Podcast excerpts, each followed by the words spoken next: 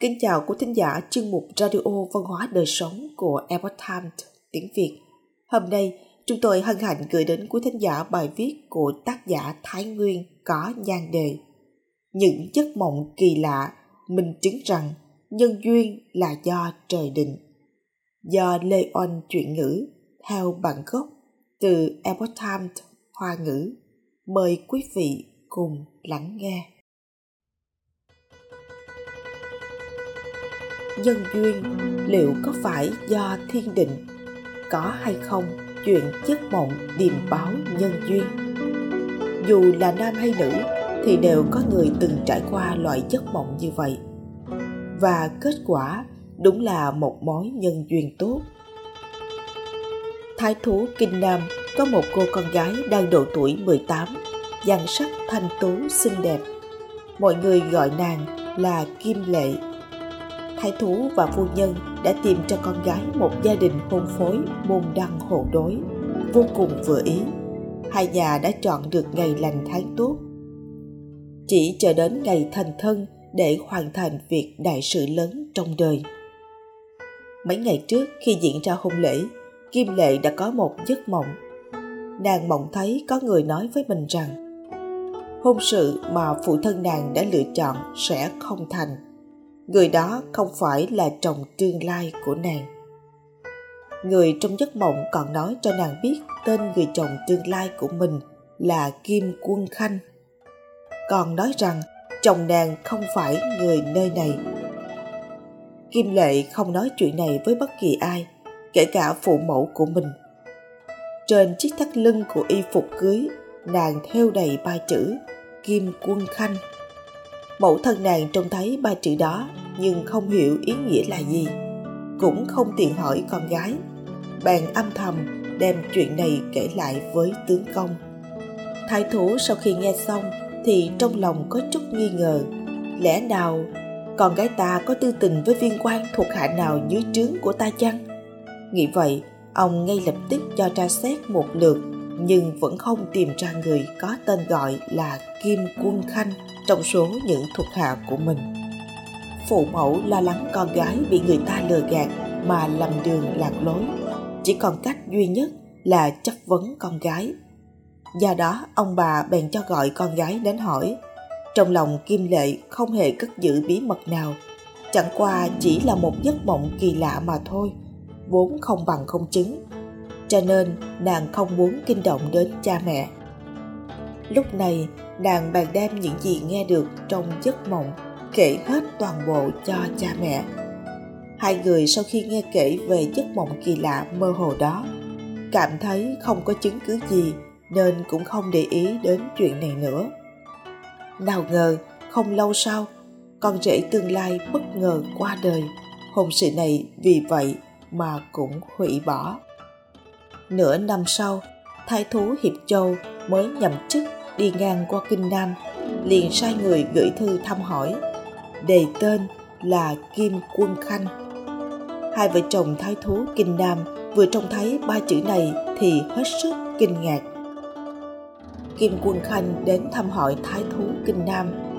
Thái thú tiếp đãi rất nhiệt tình, chu đáo. Còn giữ ông ta ở lại phụ suốt mấy ngày liền. Trong mấy ngày này, vợ chồng thái thú thăm dò thì được biết phu nhân của Kim Quân Khanh vừa mới qua đời. Hai vợ chồng càng cho rằng giấc mộng của con gái quả đúng là dự báo của Thượng Thiên. Do đó, họ càng hết lòng tác hợp mối nhân duyên này. Thái thú Kinh Nam nói với Kim Quân Khanh rằng Kim Quân có biết chăng, trước khi ngài đến đây thì lão phu đã được nghe đến đại danh của ngài rồi. Kim Quân Khanh lộ vẻ ngạc nhiên, hỏi rằng rốt cuộc là chuyện gì. Thái thú Kinh Nam liền đem giấc mộng của con gái kể lại với Kim Quân Khanh, đồng thời bày tỏ nguyện vọng muốn gả con gái cho Kim Quân Khanh. Kim Quân Khanh nghe xong thì liên tục xua tay đáp rằng Việc này không được, việc này không được. Tôi năm nay đã 42 tuổi rồi, trên lệch tuổi tác với lệnh ái quả rất lớn làm sao có thể được kia chứ hơn nữa, phu nhân của tôi cũng vừa mới qua đời. Tôi quả thật không nhẫn tâm lấy vợ khác nhanh như vậy. Xin hai vị hiểu cho. Phu nhân thái thú kinh nam bèn mang thắt lưng do con gái thiêu, đưa cho kim quân khanh xem. Kim quân khanh nhìn thấy trên thắt lưng theo đầy tên mình thì trong lòng dâng lên một cảm xúc đặc biệt. Hôn sự này lẽ nào đúng thật? Là do thượng thiên đã định sẵn. Lúc này thái thú mới tha thiết mà rằng, nếu không phải nhờ thần linh chỉ thị, tiểu nữ làm sao biết được đại danh của kim quân khanh? Người coi rể lúc đầu được lão phu nhân lựa chọn đã qua đời trước lúc thành thân. Phu nhân của kim quân cũng mất cách đây không lâu. Nếu không phải là an bài của định mệnh thì sao lại có chuyện trùng hợp như vậy được? Thái thú phu nhân đứng bên cạnh cung kính, gọi kim quân khanh là phụ quân, rồi nói rằng, vận mệnh không thể kháng cự, hôn nhân đều là do thiên định. Nếu thượng thiên đã có chỉ thị, kim phụ quân cũng đừng nên cự tuyệt hôn sự này nữa. Lúc này kim quân khanh thầm nghĩ, đây có lẽ là an bài của thượng thiên duyên phận của hai người đã được định sẵn từ tiền kiếp cuối cùng kim quân khanh cũng đồng ý mối hôn sự này không lâu sau thì thành thân với con gái của thái thú về sau hai người sống với nhau suốt 30 năm Kim Quân Khanh hơn 70 tuổi thì qua đời. Kim Lệ sinh cho ông được mấy người con trai, gia đình hạnh phúc mỹ mãn.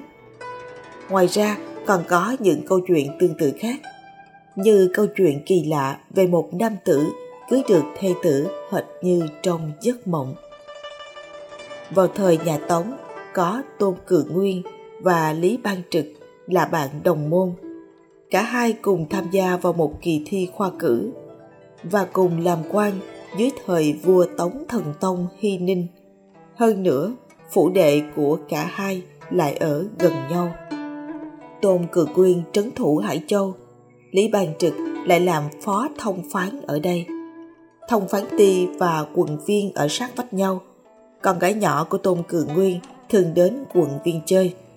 Lý Bàn Trực mỗi lúc trông thấy cô con gái nhỏ nhà họ tôn chỉ đều nhìn chằm chằm một lúc lâu thậm chí lúc sắp lên xe ra khỏi cửa chỉ cần nghe thấy tiếng của cô con gái nhỏ nhà họ tôn đến hoa viên thì ông đều từ trên xe nhảy xuống, vội vàng chạy về phủ để nhìn theo bóng dáng của cô gái.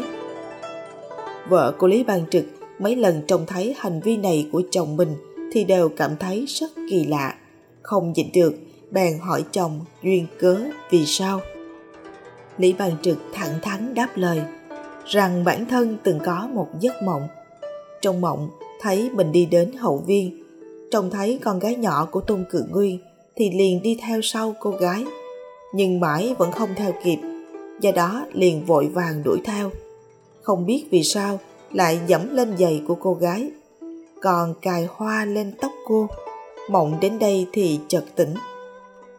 Vợ của lý ban trực nghe xong câu chuyện thì vô cùng buồn bã, thúc thích mà rằng, cài hoa lên tóc một người con gái có nghĩa là đã hứa hôn với cô gái ấy.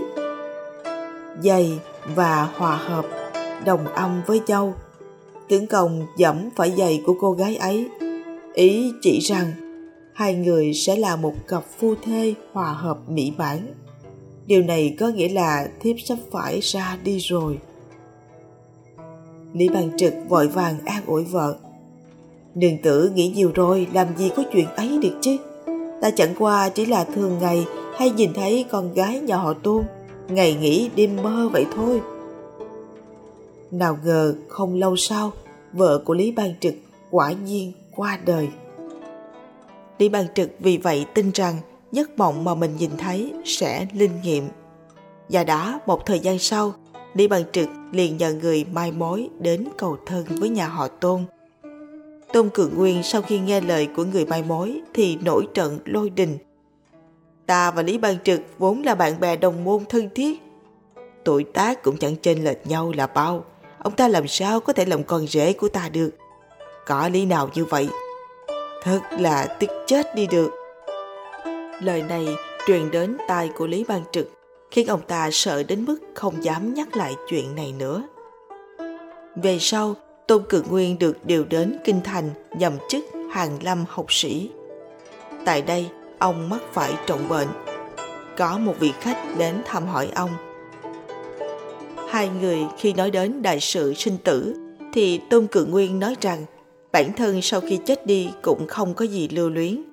Chỉ duy có hôn nhân đại sự của con gái vẫn chưa được sắp xếp ổn thỏa. Đây là điều khiến ông lo lắng nhất. Người khách kia nói trong các viên quan triều đình hiện nay luận văn chương đạo đức thì không ai hơn được Lý bằng Trực.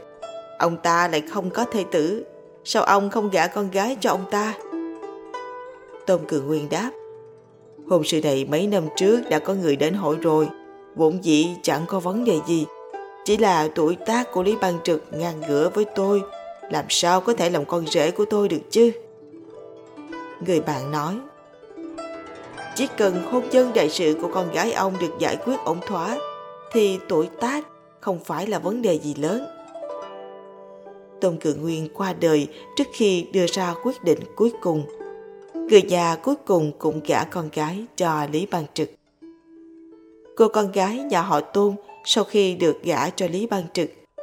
Về sau được triều đình sắc phong là lộ quận phu nhân.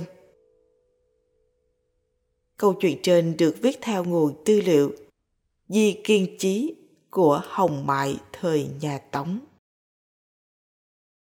Quý thính giả thân mến, chuyên mục Radio Văn hóa Đời Sống của Epoch Times tiếng Việt đến đây là hết. Để đọc các bài viết khác của chúng tôi, quý vị có thể truy cập vào trang web epochtimesviet.com. Cảm ơn quý vị đã lắng nghe, quan tâm và đăng ký kênh. Chào tạm biệt và hẹn gặp lại quý vị trong chương trình lần sau. Kính chúc mọi điều bình an và tốt lành đến quý vị cùng người thân.